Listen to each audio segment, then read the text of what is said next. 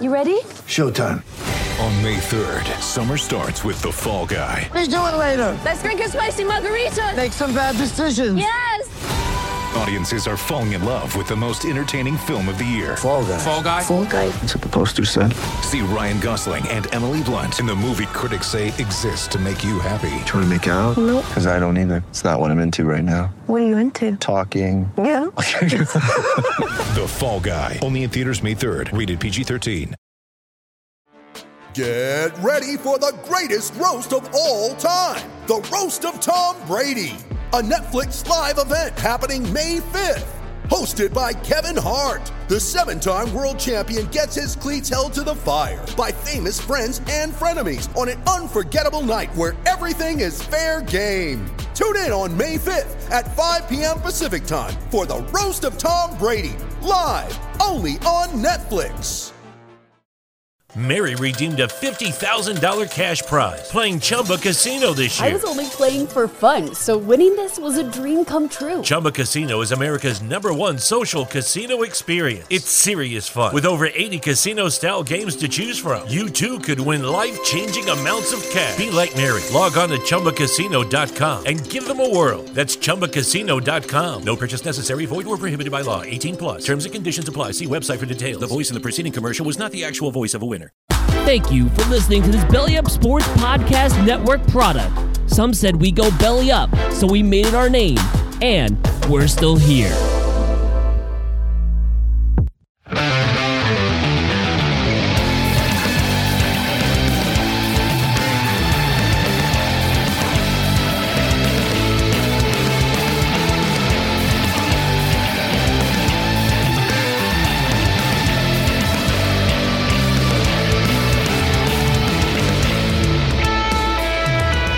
Is No Credentials Required, covering sports around the mighty 518.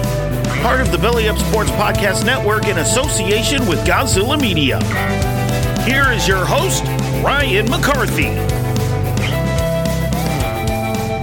Hello, everyone, and welcome to episode 63 of No Credentials Required. This is another edition of The Drop In. I appreciate you joining me. As always, No Credentials Required is brought to you by Belly Up Sports in association with Godzilla Media. Tonight, we're going to do our Mighty 518 Sports Beat, talk about the Firewolves, talk about the Adirondack Thunder, maybe talk a little bit of Albany Empire 2.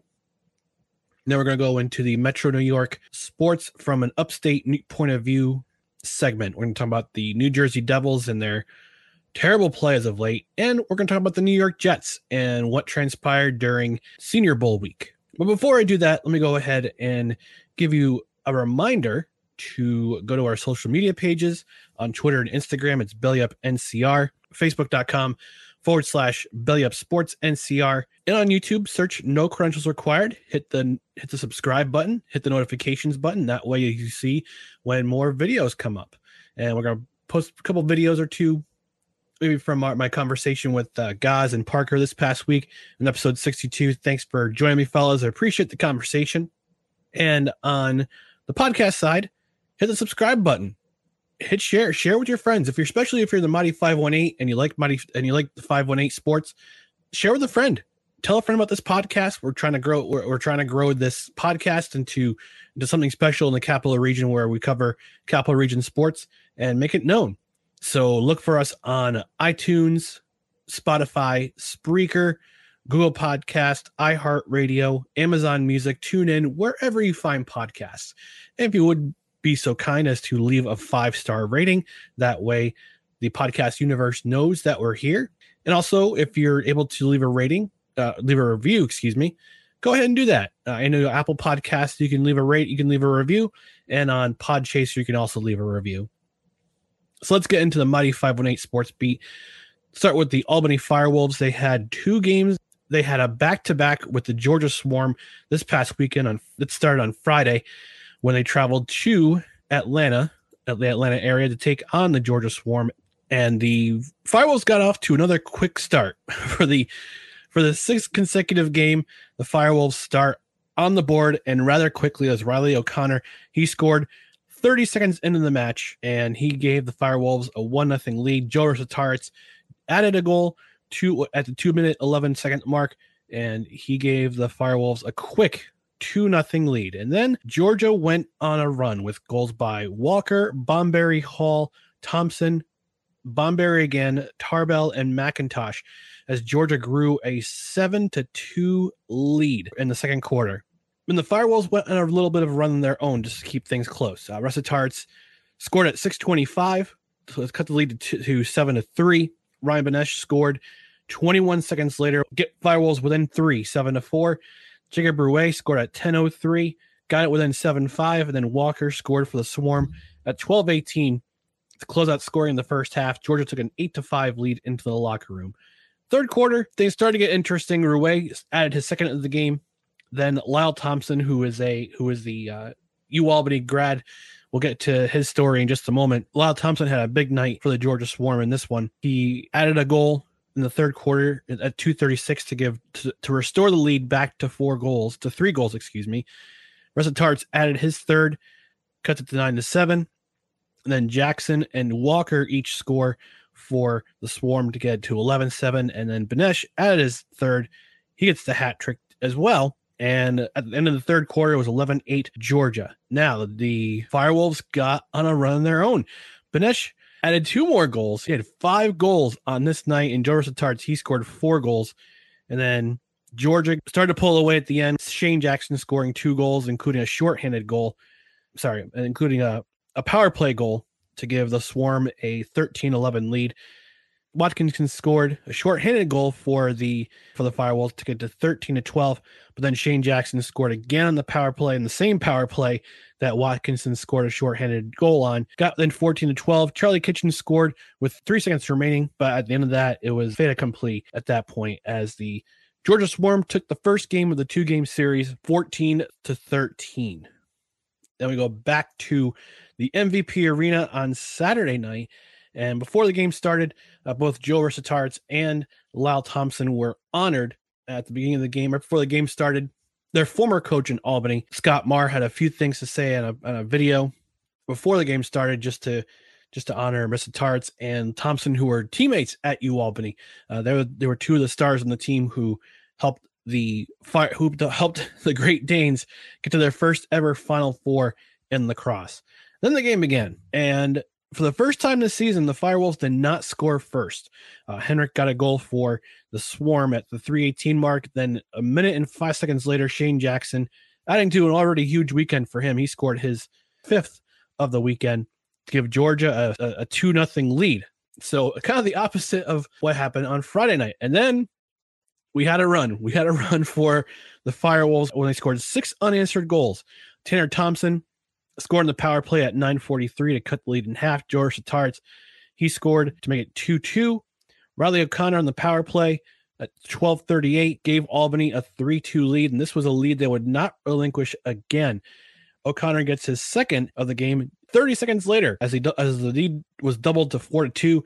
Adrian Sorichetti scored at 1406 to give the Firewolves a 5 2 lead. That would conclude the first quarter scoring. 18 seconds into the second quarter, Riley O'Connor struck again off a loose ball from a, a made on a save made by the Georgia's goaltender. He got the hat trick, 6-2 lead for the Firewolves until Lyle Thompson stopped that run on the power play to uh, cut the lead in half for Georgia as Albany went into the rest of the second quarter 6-3.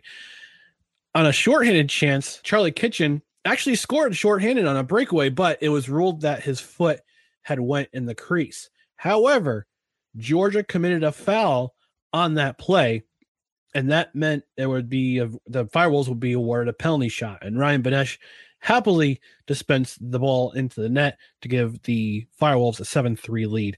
McSpaden for the Swarm answered at 847 uh, unassisted to uh, cut the lead to 7 to 4 and then Tanner Thompson scored again on a power play and that gave the Firewolves an 8-4 lead heading into the locker room. Then came the third quarter and the are starting to pour it on. 27 seconds in, Ryan Benesh gets a second of the game. Huge weekend for him as well. Seven goals on the weekend, 9 4 at Albany. We thought they're going to pull away, and then Georgia goes on a 4 0 run in the third quarter as Weidman, scored shorthanded. McIntosh scored. Lyle Thompson scored again. And then Bomberry on the power play. That made it 9 8. And things got really interesting. Things also got a little bit chippy. But then Joe Tarts added his third of the, his second of the game, excuse me, to increase the lead to 10 8 at the 11:31 mark. Fourth quarter comes around and things get hot again for the Firewolves. Resetarits scored again at 541. That gave Albany 11 an 11-8 lead. And then the Swarm go on a 2 no 2 nil run. McIntosh scored. Lyle Thompson scored again on short-handed, and that got the Swarm within 12 within to, to 11 to 10. And then within the last two minutes of the game, Tony Malcolm with a huge goal unassisted to increase lead to 12 10. And then just a minute and 12 seconds later, Jacob Ruet iced the game practically on a beautiful setup by uh, Jackson Nishimura, assisted by Joe Nardella, who had a great night in the faceoff circle, at the faceoff dot, excuse me. And that gave the Firewolves a 13 to 10 lead. Lyle Thompson would score at the end just to make things interesting. 13 to 11 was your would be your final score for the game as Albany splits the home and home against Georgia. So let's look at the stats from Friday night's game. The three stars, Lyle Thompson, huge night for him in Georgia. Two goals, six assists. Joe Resetarits was the second star, four goals. He had 11 points in the game on Friday. Four goals, seven assists for him. And then Shane Jackson had a huge game on Friday. Four goals, three assists. Two goals were in the power play, one shorthanded goal, and a game and the game winning goal on Friday. On Saturday, three stars were all from Albany. Joe Resetarits, three goals, five assists. That's eight points. Riley O'Connor, three goals, four assists for him, including a power play goal in the first quarter. And then Ryan Benesh, two goals, five assists for him. And that was the game. So let's let's go ahead and uh, get some sound clips. I, I, got some sound clips from a few of the players, including and, and uh, we'll go in order here. So Lyle Thompson was actually invited to talk to the Albany media right after the game, he had uh, he asked he got asked some questions. I got a chance to ask him a question. Then Joe Joe Tarts got a sound clip from him and Tony Malcolm, who basically scored the game winning goal to put things away for the Firewolves. So let's go ahead and listen in on those three players. Did you have to repair a little bit, a little bit more, just seeing what you were seeing last night with them, or was it just take take what you're take what you're given from the defense? No, I mean I, I wish I could. I wish I could have prepared a little bit more and, and had the time to had um, you know watching some film breakdown, but quick turnaround. Um, sort of had to have a short memory, but also uh, remember what was done last night, what they might adjust. Um, nothing too much, no too nothing too technical in terms of seeing what what they're doing on film um, systematically, but for us, it's, it's basically sticking to our core as an offense, our principles, and what we do well, and continuing to dictate that, not allowing the defense to to control the way we play offense. And for the first half, they did that. Um, they, they controlled the tempo of the game, and you could tell by the scoreboard. They got out to to a really pretty big lead. Uh, I think it was six, seven goal run off the bat um, after our first two goals, and um, that's a result of, of them sort of dictating the tempo. And it's our job to stop those runs by taking control of the way we play. Playing against another U Albany guy like uh, Lyle Thompson, he had that video presentation beforehand. Does this seem to elevate your game a little bit more? Just put, knowing that another U Albany guy's the other side. Uh, I mean, I'm trying to compare myself to him. Uh, he's, he's, you know, the best player in the world. But I mean, yeah, you know, I, you know, being back in Albany, you know, it means a lot. Um, you know, I asked Lyle, you know, coming back here, uh, we spent four years here. Um, he'll say the same thing that uh, you know, this is one probably the best four years, you know, of your life you have here. And um, you know, Coach Marr, you know, you know, I wouldn't uh, trade those four years for the world he gave me, and I'm sure Lyle will say the same thing. Going going down 0-2, he scored the first goal in the last pretty much every game this year, and he surrendered the first two goals this year. What's the mood on the bench, and how know, the response was huge, but how do you keep composure in those situations where you look the first two goals up, down, and how do you keep your composure and just let the game flow? Yeah, you know what? That's that's one thing where it's it's it's nice having Doug Jamieson, who is who's the best goalie in the world. Um, I mean, you just got to look at what he's done so far this year, and it really allows us to play our game and stay composed, even when we we're up by a few. Sometimes we're down by a few, um, like you've seen so far this year. Just having a having a guy like that, and, and most teams try and build from the goalie out, but there's only so many goalies that you know are of Doug Jamieson's caliber, and it really allows us to, to play that that style of play that we like to play. So that was Lyle Thompson, Joe Tarts, and Tony Malcolm. And again, as I mentioned, Thompson and Tarts, they were teammates at UAlbany during the year when they went to the Final Four. And I just gotta say, I, watching watching Friday night's game and Saturday's game, Saturday live, Lyle Thompson, man, he is just he is unreal. And I actually texted one of my good buddies who's from the Albany area and now lives in Georgia. He goes to Swarm games every so often, and I we have a group chat, and I said I just wrote Lyle Thompson is unfair. uh, he scored a, a, really spectacular goal, and I said just said Lyle, Lyle Thompson is Lyle Thompson is unfair, and going through the history of the National Arena League, there have been some pretty big names that have come and gone. Uh, if you're familiar with the NLL, John Tavares, not that John Tavares, but John Tavares, the lacrosse player, is actually the uncle of John Tavares, the hockey player. Islanders fans may know him very, very well because he was drafted by the Islanders and then jettisoned to Toronto, but that's neither here nor there. But John Tavares is the all-time leading goal scorer in National Lacrosse League history. And then there's the Gait brothers. Gary Gait is a well-known name. He's currently the, the Syracuse University women's lacrosse head coach, but for years in the National Lacrosse League, he was unstoppable. And those two guys come to those two guys come to mind when I think of lacrosse. But you can add Lyle Thompson to that list. Uh, you think of you think of the guys like Gary Gait. He was the like the Larry Bird. Like thinking back to, to comparing to basketball, he was the Larry Bird of the national of box lacrosse. John Tavares, he was the Michael Jordan of box lacrosse. I'm thinking like I'm thinking Lyle Thompson's like this Kobe Bryant, Seth Curry comparison where he can just he can he can he can score goals so creatively and turn the game around just like that. Now he I believe he leads the league in overall points right now. Yeah, if I go to the if I go to the statistical leaders, Lyle Thompson is the leader in points in the league with 48 points. He's got 21 goals and 27 assists. Kevin Crowley is right behind him with 46 points. He plays for the Philadelphia Wings.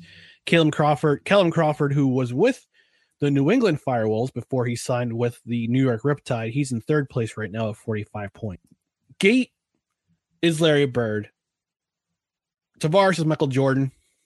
Lyle Thompson is your is your uh, Steph Curry or Kobe Bryant of this league. And I know some leagues have very Eh, they have trouble building up fans, getting a fan a fan base going, getting people excited for the game. I think the league should build they should build around some stars. They need to build around stars like Lyle Thompson and Crowley and Crawford and just make them stars. You, you, these are the guys you want to see play. You want to see a Lyle Thompson play. You want to see a Joe Resetarits. You want to see a Kevin Crowley or a Caleb Crawford. You you want to see these guys showcase their skills in, on a national scene, a national scene. And I know that the nationally the, the, the league signed a multi-year deal with ESPN before the season began. That's great. Games are on ESPN Plus every so often. They're on ESPN News, but the league needs to be better in communicating that they need to showcase these players on a national level. And I, I think I'm hoping that they have these games on ESPN two sometime, or maybe I think the they have the championship games on on ESPN the, the network or ESPN two. But I think the National Lacrosse League, this is my humble opinion, take your take take take your uh take it or leave it, but this league needs to build around stars. And I know like the, the Canadian Football League is having the same kind of problem building their building their fan base again to they're trying to market to younger crowd. I think they try to do the same thing in the National Arena League where they say, All right, we're gonna showcase our team, we're gonna showcase our teams, but we also need to showcase the stars who are gonna just pack the building, not so much to say pack the building, but get you to watch, get eyes on the game. And the National Arena League's been around for about, I think they have been around for about 35 years, save for the COVID season that completely shut things down. But for the league, build around your stars, build around those players who can who can put butts in the seats and get your eyes glued to the screen. As for Albany itself, uh, 5,270, not bad, not bad for absolutely frigid Saturday night. 7:15 start in this game. I, th- I, think they had some travel problems coming back from Duluth, coming back from Atlanta, excuse me, and they decided to delay the game for an extra 15 minutes just to get make sure players got stretched out and got warmed up. Albany, here's your chance.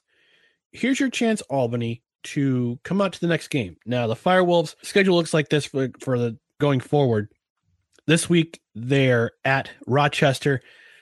They have a great chance to get a revenge game because remember back in December, the Firewolves were absolutely stumped, absolutely stumped by the Rochester Nighthawks. Eight, uh, 16 to 7, I think the final score was, a 16 to 9, if I remember correctly.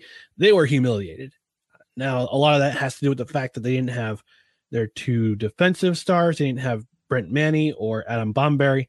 Uh, Bomberry was actually actually had the last the last two games, as was uh, as was Andrew Kew, who uh, got hurt in the week before against uh, against Halifax. So I don't know if they'll be in the lineup for this past uh, this coming Friday, but it's going to help having Manny back in the lineup. I don't. I'm hoping Bomberry will be back in the lineup for this game against Rochester because Rochester is big up front and they bullied the Firewolves the first time around this in the in the Firewolves uh, opener, home opener. So Firewolves this week they're at Rochester. That is a Saturday night game at seven o'clock. The next week they have another back to back, which is nightmarish, but not the, the travel's not that bad. They'll be in Buffalo on Friday night, February 18th at 7:30. They'll be back the next day at the friendly confines of MVP Arena. The schedule says seven seven o'clock. They'll be taking on the Toronto Rock, but I think they actually might have moved it up to four o'clock. That might be an ESPN news game. So don't get me don't don't at me. if I get it wrong, I get it wrong. But Empire uh, Empire Firewolves will have three games in seven days coming up. Eight three games in eight days coming up, and doesn't seem enjoyable, but this is a, this is a time of year that they got they they finally started getting things going on the scoring end. They finally got things going. Glenn Clark last week said, you know, we we're we're still trying to establish an not so much establish an identity up front and the scoring. The last if the last two games have indicated Albany can score. They can score goals even without Andrew Kew, who's one of their who's one of their clutch goal scorers. They can score goals. 13 goals on Friday and Saturday, both those games. And Coach Clark said you had to score more than 10 to get to, to get a win in this league. And they did they did that in spades this weekend. Joe Resetarits had a huge weekend. Ryan Benesh, also a huge re- weekend. Riley O'Connor, big weekend, uh, big big Saturday game. Big game on Saturday with a hat trick in the first half. So and and four to add to four assists.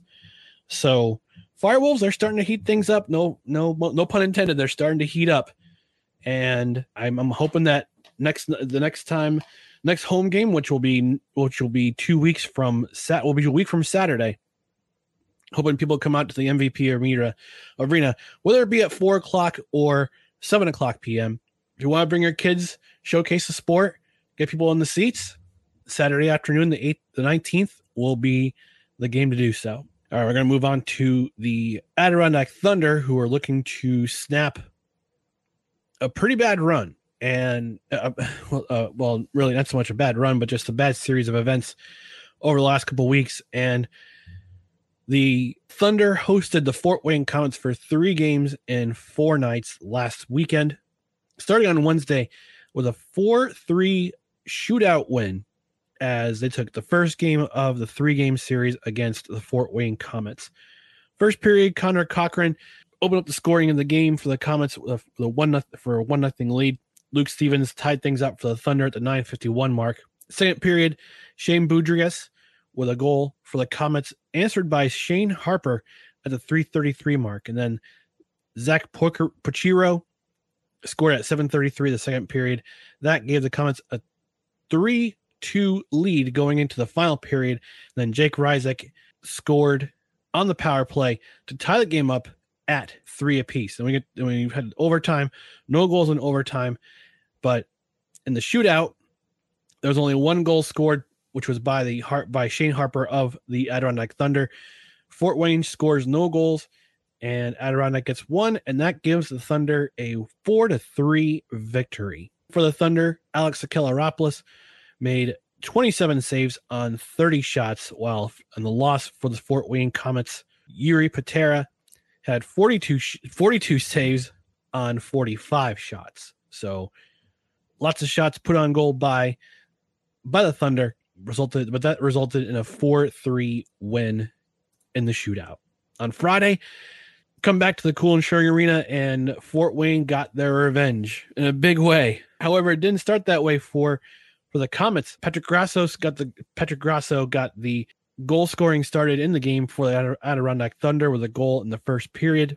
Fort Wayne would respond on the power play at 607 with a goal by Connor Cochran. The Thunder would score a power play goal at 1526 by Shane Harper, and then Sebastian Vidmar added to the lead with a goal at 1815 to give the Thunder a 3 1 lead going into the locker room. However, things just went the Komets' way. Komets would score six unanswered goals, two in the third period, two in the second period, excuse me, both on the power play, one by Connor Cochran again, then Kellen Jones scores at 1354 to tie the score at three, which would lead to a big third period for the Komets.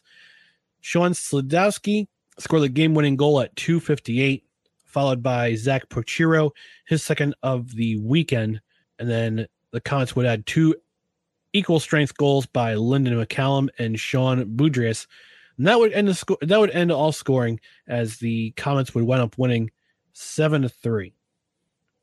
For the Thunder, Alex Sakellaropoulos would make 27 saves on 34 shots, while his counterpart, Yuri Patera, only he only faced 27 shots in this game, but only allowed three goals in this game. And the Komets wound up taking this match seven to three. Next night, Thunder wrapped things up with a 4 3 win. Big first period for the Thunder again as they scored three goals in the first period. First, Jake Jake Ryczek scored an equal at scored an equal strength goal at 6:57. Then at 11:59, Sebastian Vidmar got his second of the week, followed by a power play goal by Vidmar at 19:26 would give Adirondack a three 0 lead at the first intermission. Komets would come back. So last Sean Slodowski with his second goal of the weekend to cut the lead to 3-1. Andrew Petrozelli would would add another goal for the Komets just a minute and 31 seconds later, and then the game-winning goal scored by Robbie Payne at 13:49 to give Adirondack a 4-2 lead going into the second intermission. Andrew Petrozelli scored at the 11:57 mark of the third period to make things interesting, but at the end of the night, Adirondack would walk away, so skate away really, with a with a 4-3 win, and that gave them the two to one series win for the Thunder. End goal, between the pipes for the Thunder, Brandon Castle got the start, made 41 saves on 44 shots by the Komets. And for the Fort Wayne Komets, for them, Samuel Harvey made 23 saves on 27 shots. So that brings us to the standings. And right now, the Thunder sit in fifth place right now with 34 points, 16 wins, 18 losses, and two overtime losses. With that gives them 34 points. North Division, this is what how it looks like right now. Reading is running away with the division 21 wins, nine losses, five overtime losses, and one shutout loss for 48 points. Trois Rivières actually took over Newfoundland for second place, 39 points, 18 wins, 12 losses, two overtime wins, and one shootout loss. Newfoundland 17, 12, and 3 with 37 points. Maine, 39. this is a weird thing about the standings in the ECHL because they don't necessarily go by points, but wins or, or, or losses. So right now, Maine is 19 and 15 with three losses, overtime losses, and one shootout loss. They have 43 points, but they sit in fourth place because Newfoundland has seven games in hand and they have less losses. It's a weird thing in the ECHL.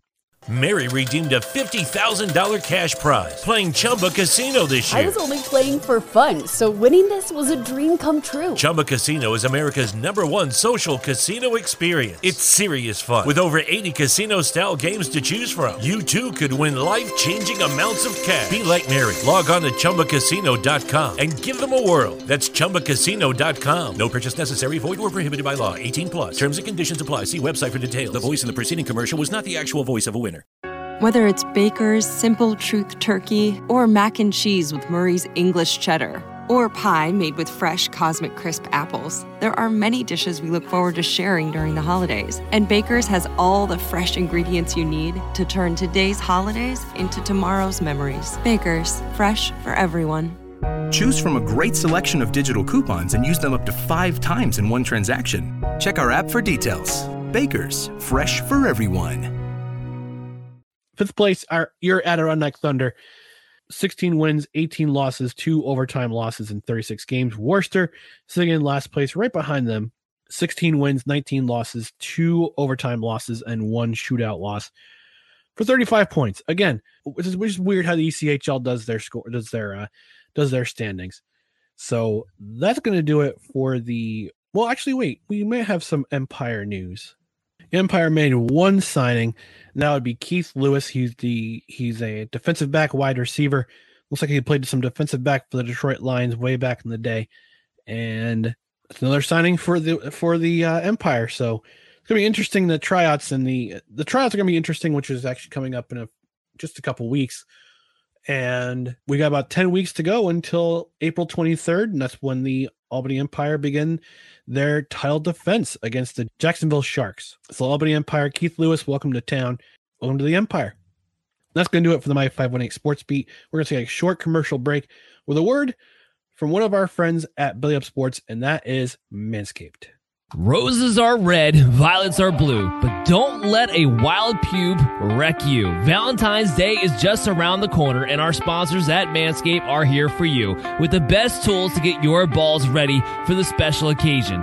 This V Day, it's time to join the 4 million men worldwide who trust Manscaped, the leaders in below the waist grooming, with our exclusive offer. Go to manscaped.com and use the promo code BELLYUPFANTASY for 20% off and free shipping.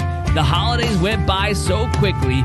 Did you remember to take care of your package with the best tools for the job? The Performance Package 4.0 from Manscaped is just the thing every guy needs in their life to make each and every day just a little more special. The number one product in this package is the Lawnmower 4.0. This electric trimmer is designed to trim hair on loose skin. And get this, the trimmer's advanced skin safe technology reduces cuts and nicks on your delicate balls. It even has a 4000K LED spotlight so you can shave anywhere your heart desires. Get 20% off and free shipping when you use promo code BellyUpFantasy at manscaped.com today. Okay, welcome back to No Credentials Required. We're going to get into the Metro New York sports from an upstate point of view segment. Let's talk about the New Jersey Devils for a moment because we had the All Star break this past weekend. Jack Hughes looked into his first All Star game and had himself a, he had himself a ball.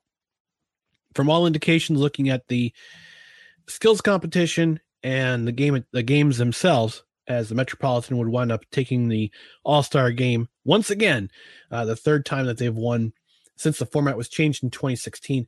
Jack Hughes had three goals, one assist in two games, two of the mini games for the Metropolitan Division as they beat the Pacific Division in the first game 6 4.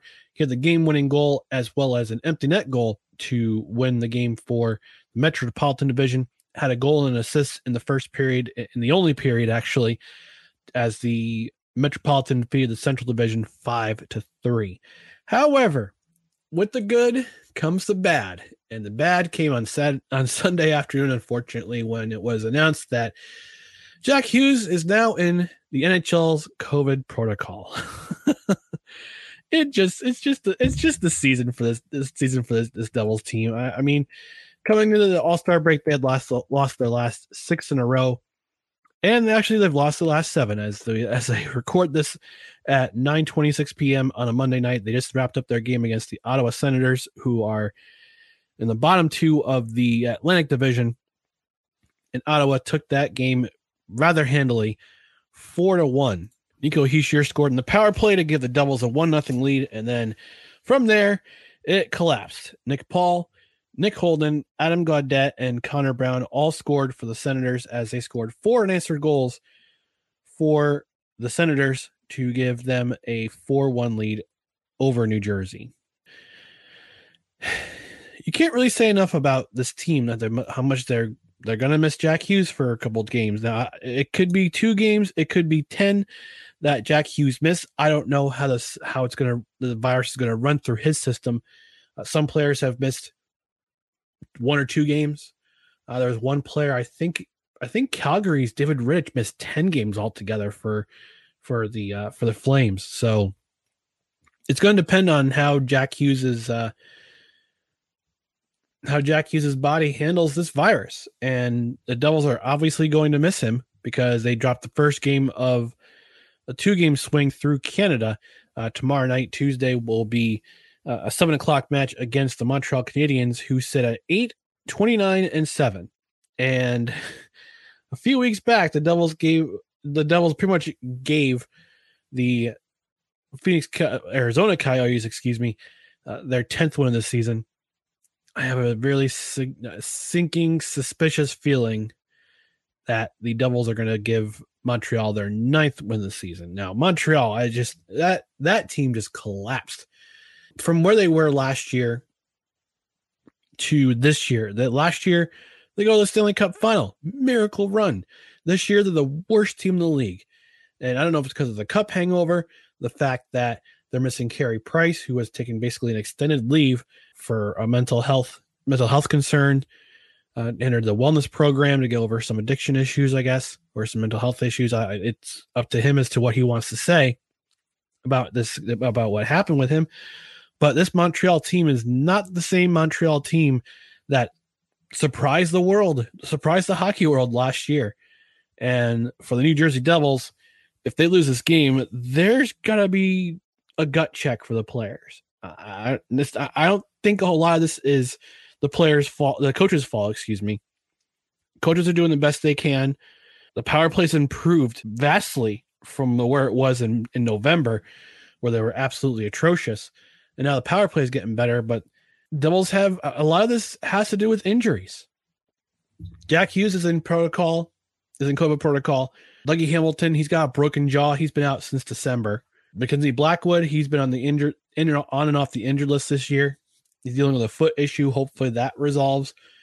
And the Devils can have a number one established number one goal in between the pipes again because right now uh, they're this lineup's being put together with chewing gum, duct tape, and silly putty all at the same time.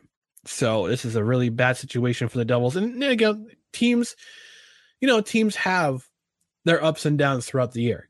And this stretch that the Devils are currently going through is is is a bad situation. So hopefully get this the situation they were doing.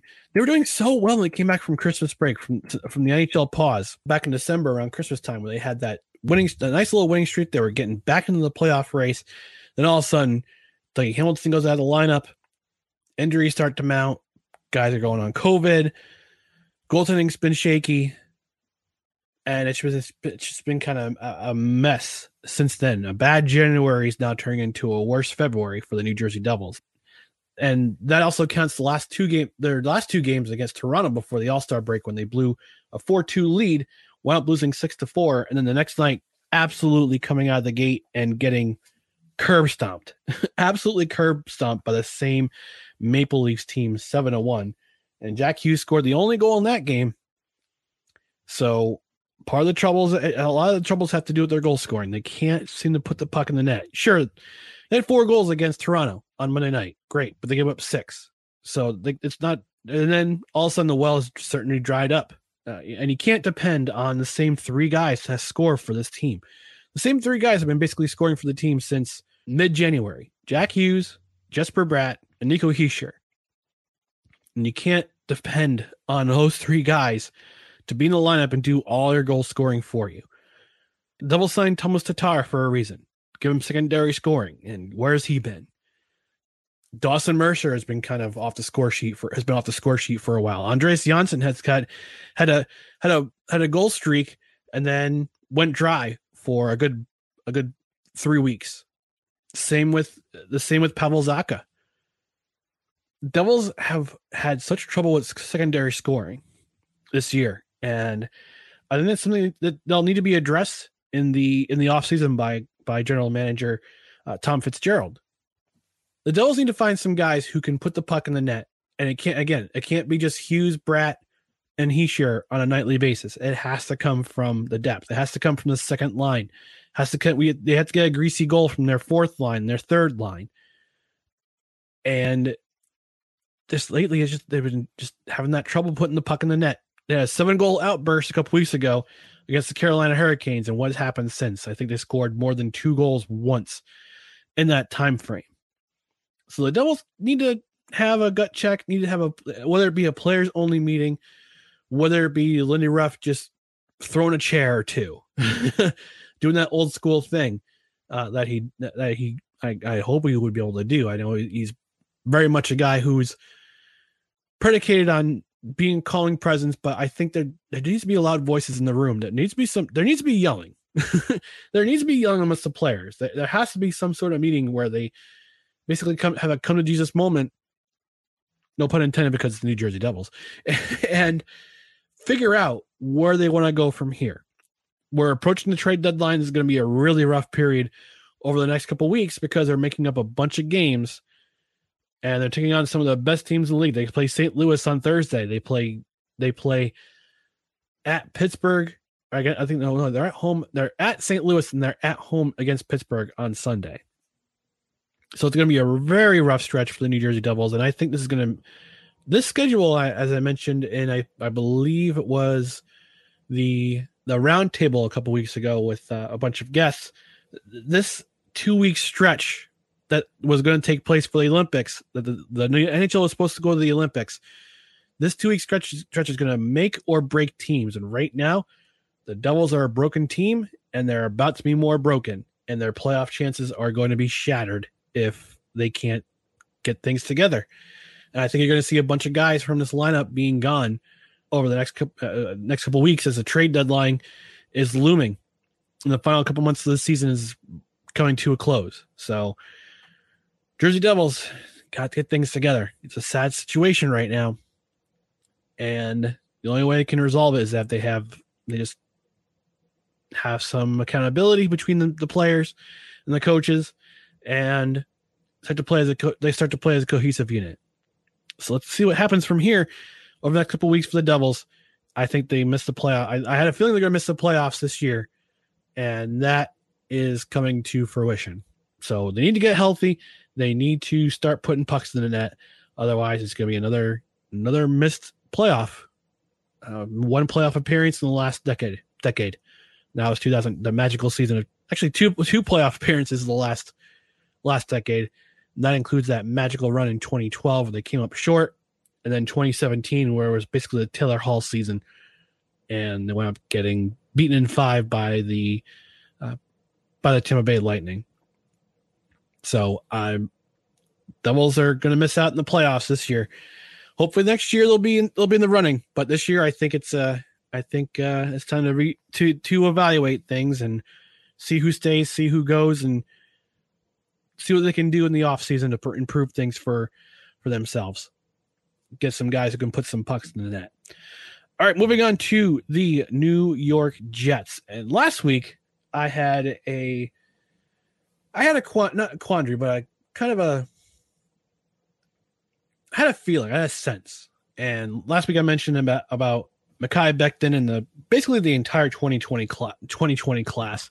I actually wrote an article about this yesterday, uh, actually over the weekend on bellyupsports.com. I talked about the 2020 draft class and what Robert Saleh and Joe Douglas intended to do with that draft class. Now, here's what happened at the Senior Bowl. So on Tuesday, the Jets beat writers uh, had themselves a pretty interesting day.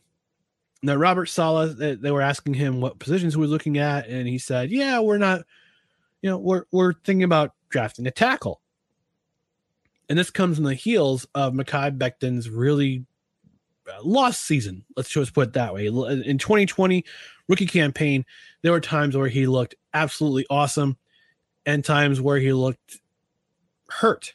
And he had some injuries in, in the first in his rookie season. Every rookie goes through uh, some growing pains, and he literally went through that as a professional. His first year as a professional. Last year, he was expected to be part of a group that was much improved, a much, a much improved O line uh, with a new system. He went up playing 48 snaps altogether, and he played in week one against Carolina, got hurt, never came back. That's left Jets management kind of wondering where this kid where this, this kid is at. Because he was originally supposed to be out four to six weeks.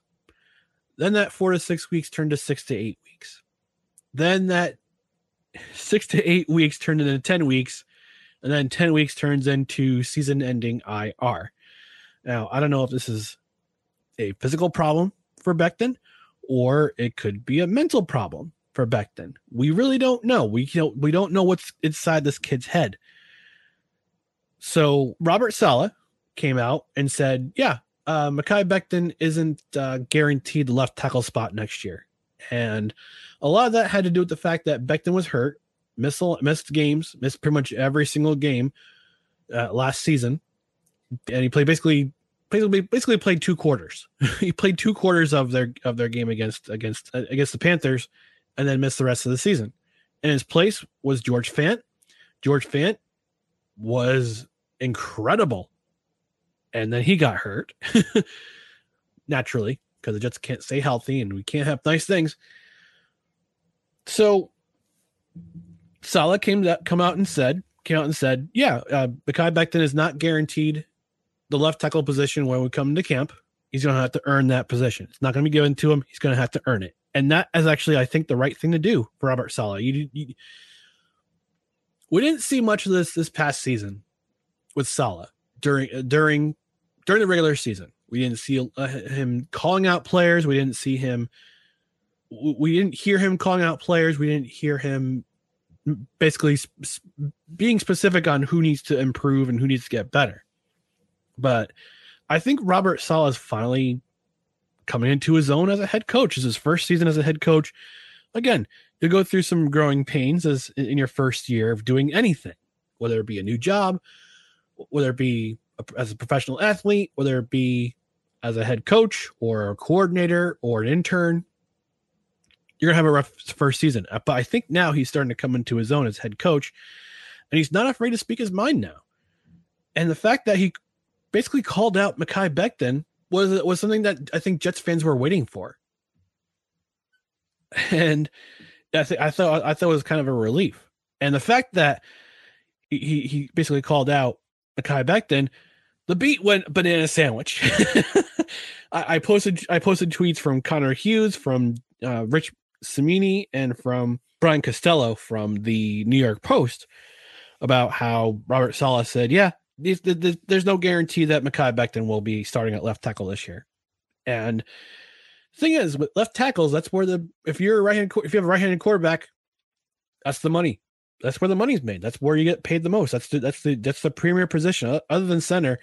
That is the premier position on the offensive line. Is is blindside protection, and last year, from all indications, when Carl Lawson was in when they had when they had uh, OTAs and training in minicamp, Carl Lawson was beating, beating Mekhi Becton off the off the rush, off the edge, constantly, constantly getting to Zach Wilson, constantly getting to whoever's in the backfield, and the players, the coaches were, coaches were not pleased, and yeah, I, I think I think he he's saying a lot of a lot he's saying what a lot of New York New York Jets play, uh, fans are thinking because I know a lot of Jets fans. We had our we had our roundtable discussion with Dan and Kyle a few weeks ago, and I I think Jets fans are t- are getting they're wondering what this 2020 uh, 2020 draft class is. What's their identity? The only player who's really been who's made a difference in this in the 20 from the 2020 draft class what is Bryce Hall. And Bryce Hall, yeah, he's had some injury issues, but but he is the premier guy from that 2020 draft class as actually making something of himself in this in, in this in the game in the, for the Jets. Because think about it. Think about the 2020 draft class. All right, Mekhi Becton, we know about him. Denzel Mims, I think he's a goner. He's pretty much going to be a goner at the end at the, and during the offseason. I think they're going to either trade him or release him. Uh, a couple teams I think come to mind: the Raiders, the Chiefs, the Eagles. Probably would probably want a guy like like uh, Denzel Mims because his skill set doesn't fit this offense, and he had an amazing opportunity with guys dropping like with, with wide receivers dropping like flies. Corey Davis, Jamison Crowder, all these guys dropping because of injury. He had a chance to step up and make his presence known, and he couldn't do it. He couldn't do it. I don't know because it was I don't know if he was unhealthy. I, I know he had some struggles with with uh, illness and being on the COVID list. I had he had an illness before training camp and for uh, before OTAs or was before mini camp, but he had some struggles uh, with an illness. I guess he got food poisoning, and he didn't uh, didn't fare well. It wasn't physically right. Maybe that has something. Maybe that has something to do with it. Maybe it's maybe it's mental, mental like Becton. But uh, we've uh, pretty much the consensus is among Jets fans, he's gone. Michael Perine disappeared from the running back rotation. Appeared in only four games. Didn't get many snaps. Spent a lot of time in the IR. He's pretty much gone. Jabari Zuniga, where is he? Where's Jabari Zuniga? Ashtyn Davis, we saw his struggles trying to fill in for Marcus Maye last year. Had four picks, great, but had some struggles because he couldn't he couldn't he couldn't fit the role that Marcus Maye had. James Morgan released from the team, released from the team, brought back to the team, then released again. We don't know if he'll ever see the light of day of an NFL field. Cameron Clark, sad to say, career-ending neck injury during training camp. They they were uh, doctors. His doctors were feared that he might risk paralysis if he ever stepped back on the field. Football is a collision sport. It's a violent game. Unfortunately, we're sad to see him. We are so we. I was as a Jets fan, I was hoping he would crack the lineup this year.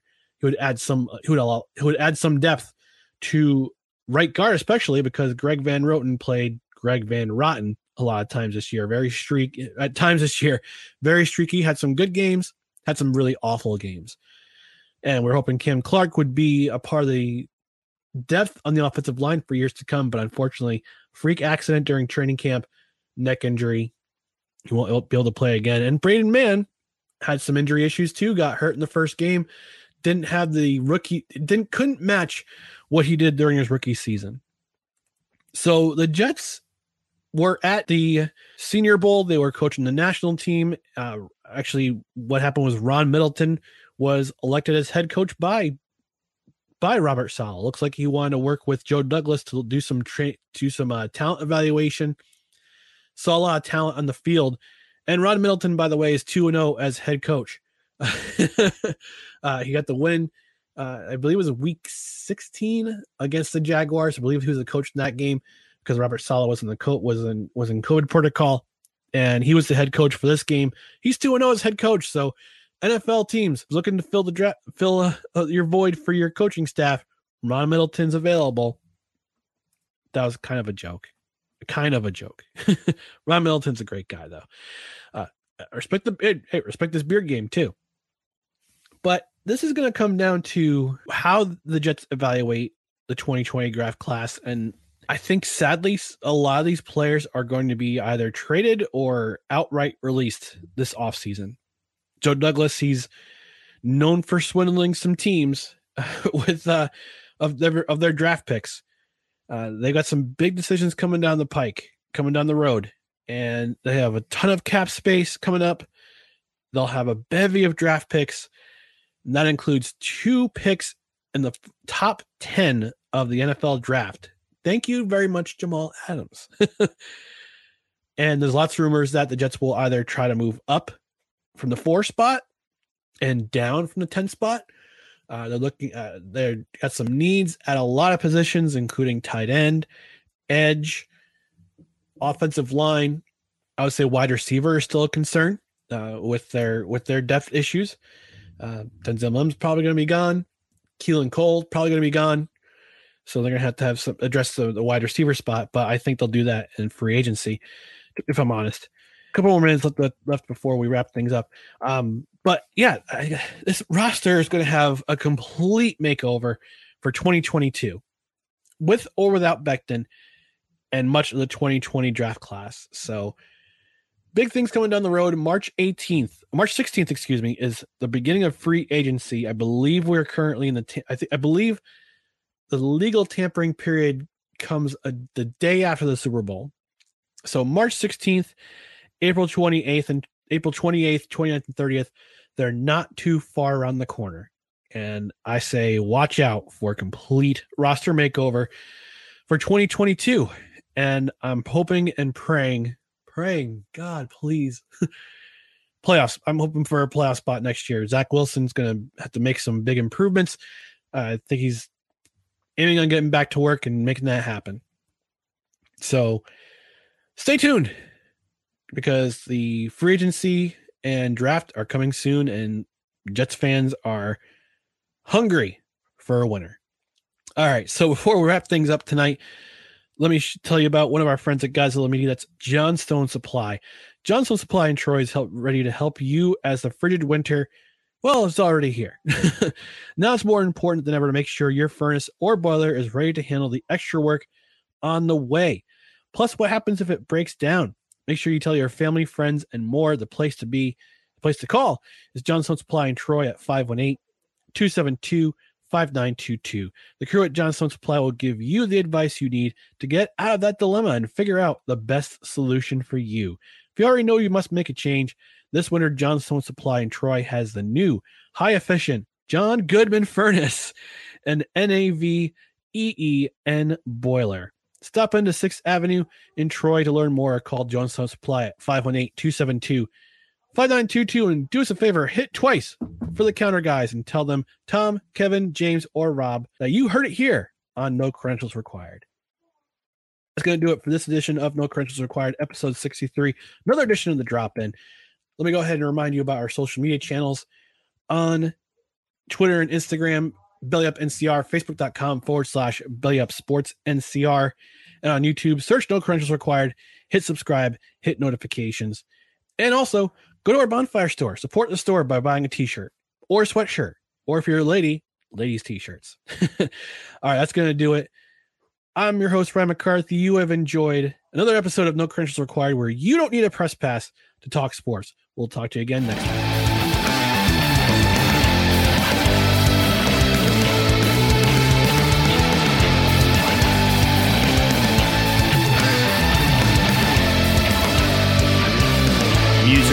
Of Joseph McDade.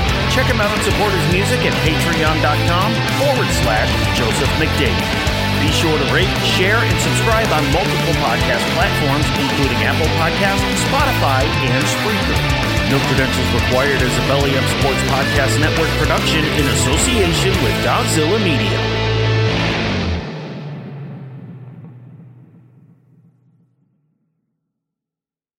Thank you for listening to this Belly Up Sports Podcast Network product. Some said we go belly up, so we made it our name, and we're still here. Mary redeemed a $50,000 cash prize playing Chumba Casino this year. I was only playing for fun, so winning this was a dream come true. Chumba Casino is America's number one social casino experience. It's serious fun. With over 80 casino style games to choose from, you too could win life changing amounts of cash. Be like Mary. Log on to chumbacasino.com and give them a whirl. That's chumbacasino.com. No purchase necessary, void or prohibited by law. 18 plus. Terms and conditions apply. See website for details. The voice in the preceding commercial was not the actual voice of a winner.